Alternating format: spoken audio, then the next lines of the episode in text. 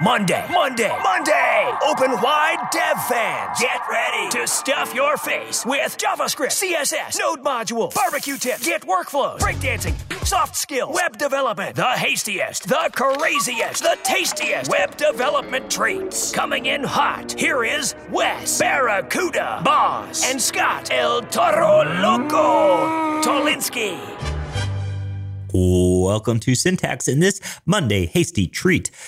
We are going to be talking all about React suspense and largely about the future of React as we talk a little bit about the roadmap here of uh, what we're going to be seeing out of React over the next few months here and how it's going to evolve. Now, my name is Scott Tolinski, and with me, as always, is Wes Bos. Hey, everybody. Hey, Wes. This episode is sponsored by one of our favorite sponsors over here, which is Sentry. Now, Sentry is a great way to track all of your bugs and let you be aware of the things that are happening on your site. Like right now, I just pulled open my Sentry dashboard. I see an error here, cannot read property name of null, which means that I probably forgot to check to see if something existed first. And now that's something I'm going to want to take care of immediately following this this podcast recording episode. And and one of the cool things is that Sentry allows me to do is immediately mark that as a GitHub issue, track it, and make sure it is completed in the very next pull request, the next deploy. Uh, Sentry at Sentry.io again is something that you're going to want to try. And to give Sentry a try, you're going to want to head to Sentry.io and sign up using the coupon code tasty treat all one word all lowercase and you will get two months for free of sentry. And definitely check it out because it's one of these services if you're running software that other people are using you're going to want. Because when you hit bugs like this your users aren't going to tell you. In fact the bug i just mentioned i haven't had a single person tell me that they've hit that bug. However i can see that a certain amount of people have hit that bug already so i'm going to go ahead and fix that and no one's going to have to tell me to fix it to do it other than sentry. So again, Sentry.io, use the coupon code Tasty Treat and check it out. Cool. So with that out of the way, let's get into suspense uh, because we've done an episode on hooks and now suspense could potentially once it's been released we should probably do maybe a full episode on it an explainer episode yeah. where we talk all about the ins and outs of it. But this is going to be a little bit more about high level what it is how it's going to improve your life and where react is going to be going over the next few months. So there's a really great react blog post by dan abramov published november 27th about the react 16 roadmap. And this thing's really great because it really gives you a big insight into what the team is thinking and where it is going. Now, you will see that Obviously, Hooks has been released. We talked about Hooks. But even before that, in version 16.6, there was a suspense for code splitting, which we're going to be talking about as well. And then they have in Q2 2019 concurrent mode. And then mid 2019 suspense for data fetching. So these are all things we're going to be hitting on in this episode a little bit, give you a little bit of uh, what the problem is, what problems it's trying to solve, and how they make your life better. Yes, we should say that this is all going to change. It might change. So, because it is not yet released, what we say here on this podcast may change. And uh, we just want to give you that warning that because we're talking about something that will come to React at some point, it is likely that some of the packages, some of the APIs, I, I, even had done a talk on React Suspense, and then the API totally changed. And um, that's to be expected with this sort of stuff. It's not something you're going to be putting in your putting in your production application, but it is nice to know about what's coming this year in terms of React, what's going to change, and what why are we getting these things. So, uh, why don't we first kind of get into um, the sort of the problem that we have with React that React Suspense is going to attempt to solve. And I'll do my best to sort of explain how it works. So, generally, you have components in your React application, and those components need to load data. They need to fetch an API call, they maybe need to load an image, they maybe need to load some sort of code split bundle that is out there. Um, all of these things happen asynchronously, meaning that they they happen sort of in the background, and then when that data comes back, it will be set to your component. You put into state somewhere, right? And that's great, uh, except that uh, when that data is being fetched, we have to show some sort of loader, right? Mm-hmm. Because we have to show some sort of UI. Like, what do you show to the user when that data is being fetched? And generally, that just means some sort of spinny spinner sun uh, that is being put on the page, right? And one problem that we have in React is that where you fetch your data and and where you show your your loading UI generally will happen in the same spot because if a component fetches its own data, it will also have to maintain its own loading state internally instead of like sorry another option is you can put all this stuff at the very top of your application uh, where that's where you maintain your loading state and that's where you maintain your API calls. And if that's the case, then you have to pass the data all the way down. So, kind of two approaches to it. And uh, both of them make it kind of hard to figure out where you should show your loader and where you should be fetching your data. Yeah, I think we should state that the problems that these are trying to solve is really just trying to make our data fetching more seamless, our applications load to the user, like the perceptive loading time for applications, the perceptive loading time faster, as well as do things like code splitting again to make our bundles smaller. All of these things are going to make your apps render faster, better, stronger, all of those things in a way. yeah, it, I mean, it's Daft Punk up in here. And I think that, uh, I think Suspense is going to be a game changer in that regard. React hooks have been amazing as a nice little update. But I think Suspense, along with the libraries that eventually will take advantage of Suspense, are going to really change how your applications load and function. And I'm personally really looking forward to a ton of this stuff because a lot of it is solving problems that are difficult problems to solve. And the React team makes them, wants to make them easy. Because if code splitting is easy, if it's painless, if it's uh, the way to do things, then everyone's going to code split and your site's going to load fast. If uh, concurrent rendering, which we'll get into a little bit more as well,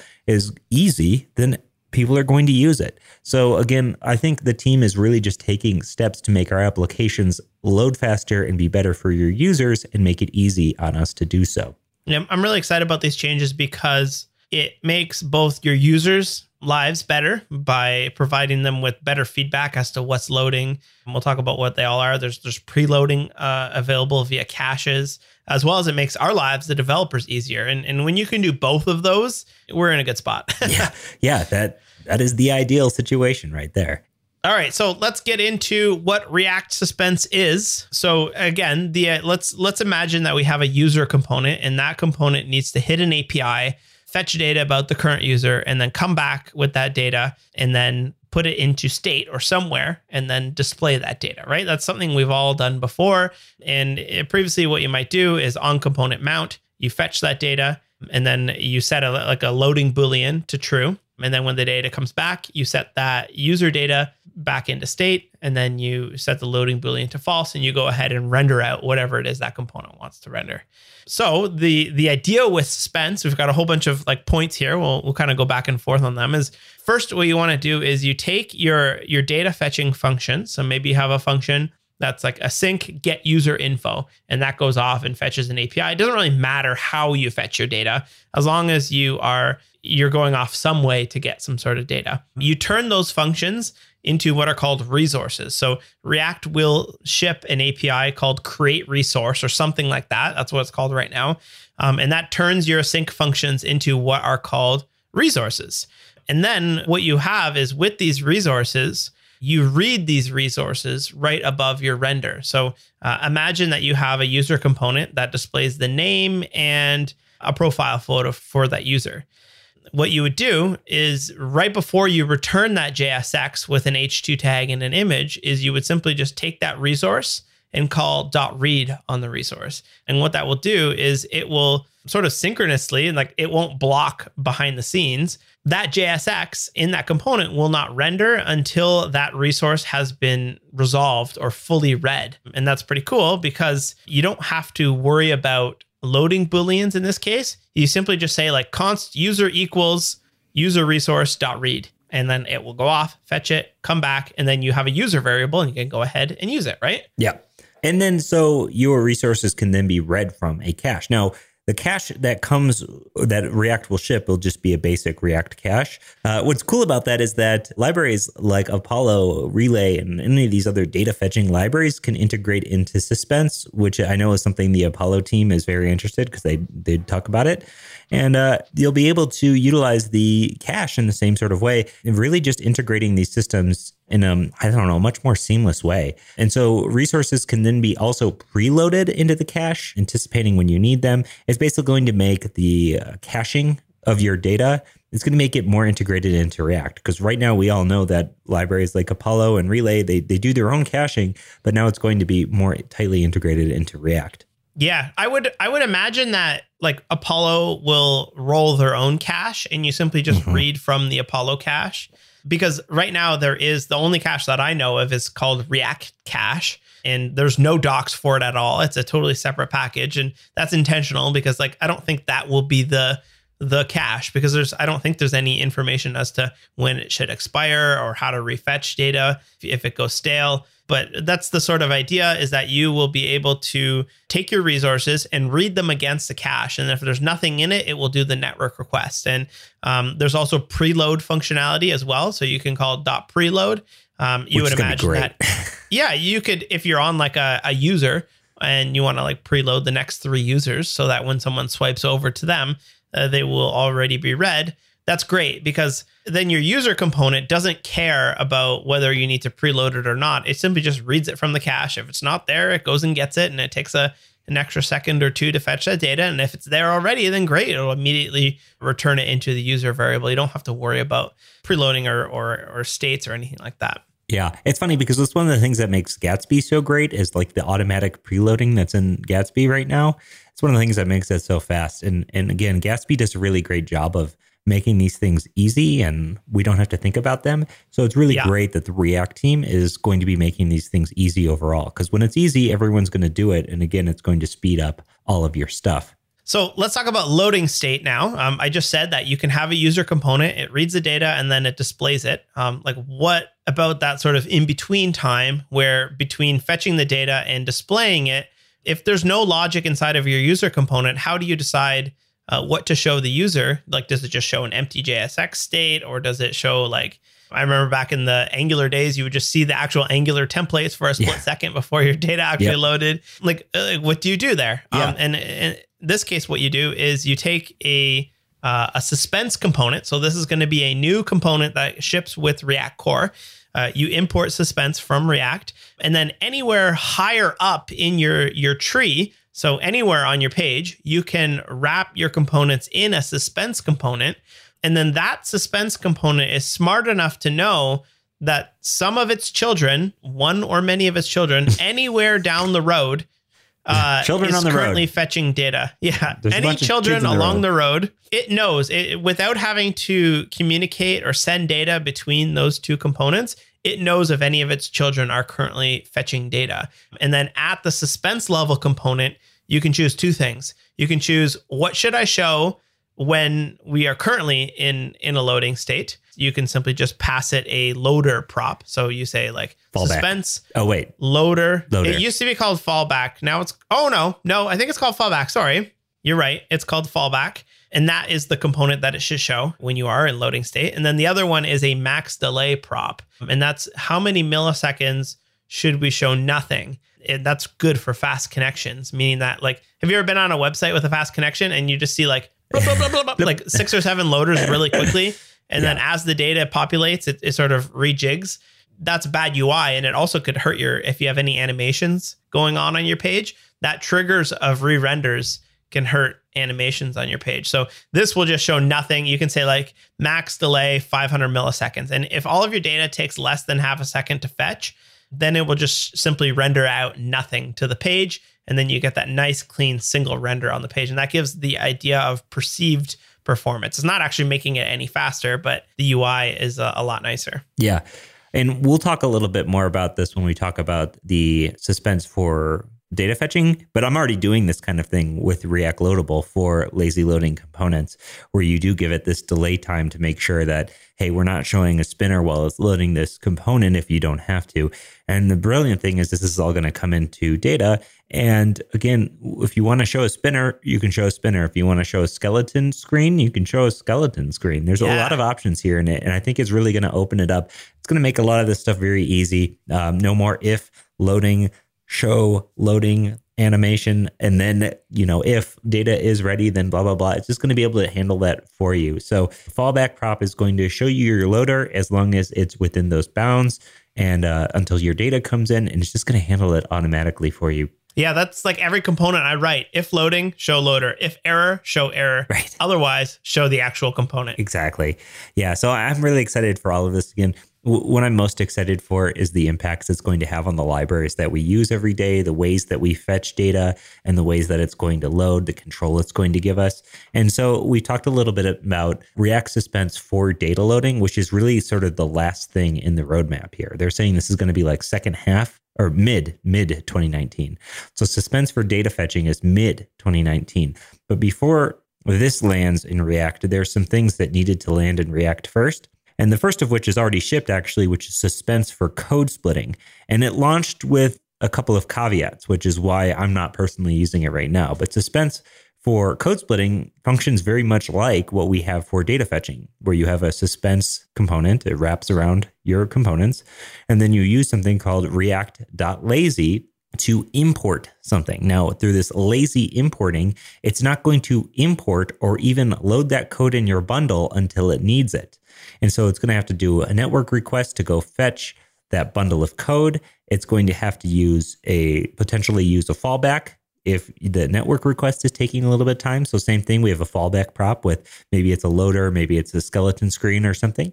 And what it does is it gives you code splitting very, very easily. Now, why am I not using this right now? I'm not using it right now because it doesn't currently work with server side rendering. The good news is is that Meteor has its own import dynamic import system and I'm using that plus React Loadable to get the same functionality with server side rendering, but the React team recommends loadable components for server side rendering if you aren't if you need server side rendering and would like to use uh, dynamic imports and code splitting. So until that SSR stuff lands, I probably won't be using this one either. Either, but suspense for component loading with the code splitting stuff is again, it's taking something that's a problem and making it really, really easy to fix. So yeah, you can use that already today in your code if you want to try it out. You can just look up the docs for react.lazy and that will lazy load your code in. Maybe should real quick explain what that is. If you have a component that has uh, a bundle of JavaScript, like a shopping cart, and that shopping cart uh, needs to load that JavaScript before it will work, instead of just loading it on the homepage, because the shopping cart might not necessarily be needed ever or until someone adds an item to the cart,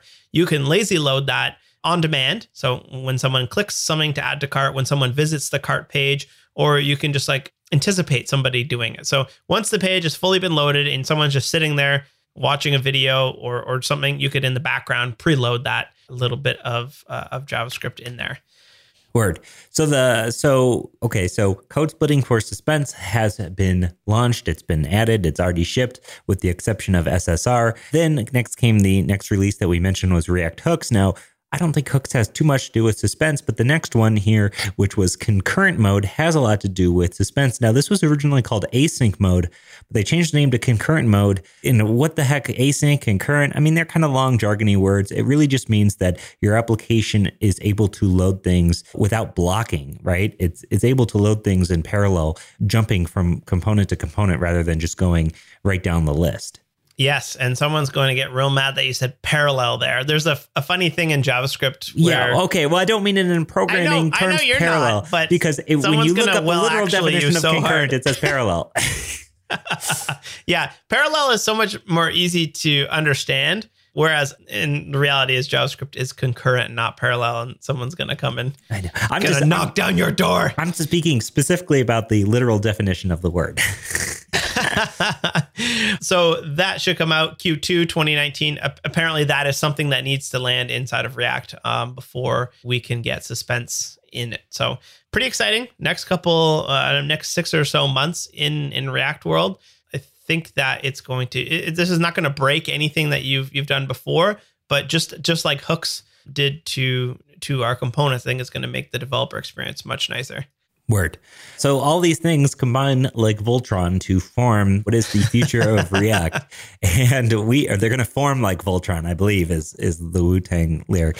But yeah, so uh, we are looking at a very bright future of React data fetching, loading, making our apps fast, smooth, available to the user in a way that makes them happy these are all great things, and uh, you should be very excited about all this stuff. I'm very excited about all this stuff, as I always am, I suppose. But yeah, keep looking out. Check out the React blog posts. Um, check out the the documentation. Keep in mind that this stuff, again, like we mentioned, is not exactly finished. You know, you can see some of the launch dates are mid 2019 for suspense for data loading, and uh, again, you just want to keep that in mind when looking over any of this uh, documentation. Yeah, I think once it comes out, we will start to see the same thing with Hooks. Hooks has been out for a couple weeks now, or maybe even a month. And we're just starting to see some really neat implementations of it. So, probably a month or two after Suspense drops, we'll see what the community has done with it. And we'll probably have a full show on it uh, just to explain what it is and, and the different ways that you can use it. Absolutely. I look forward to that. I look forward to using uh, suspense. I look forward to learning more. I look forward to um, getting flamed on Twitter for the things that I said that were incorrect in this episode and fixing it for the next one. But I appreciate it. Awesome. All right. That's it for today. Thanks for tuning in, and we'll catch you on Wednesday. Peace. Peace. Head on over to syntax.fm for a full archive of all of our shows. And don't forget to subscribe in your podcast player or drop a review if you like this show.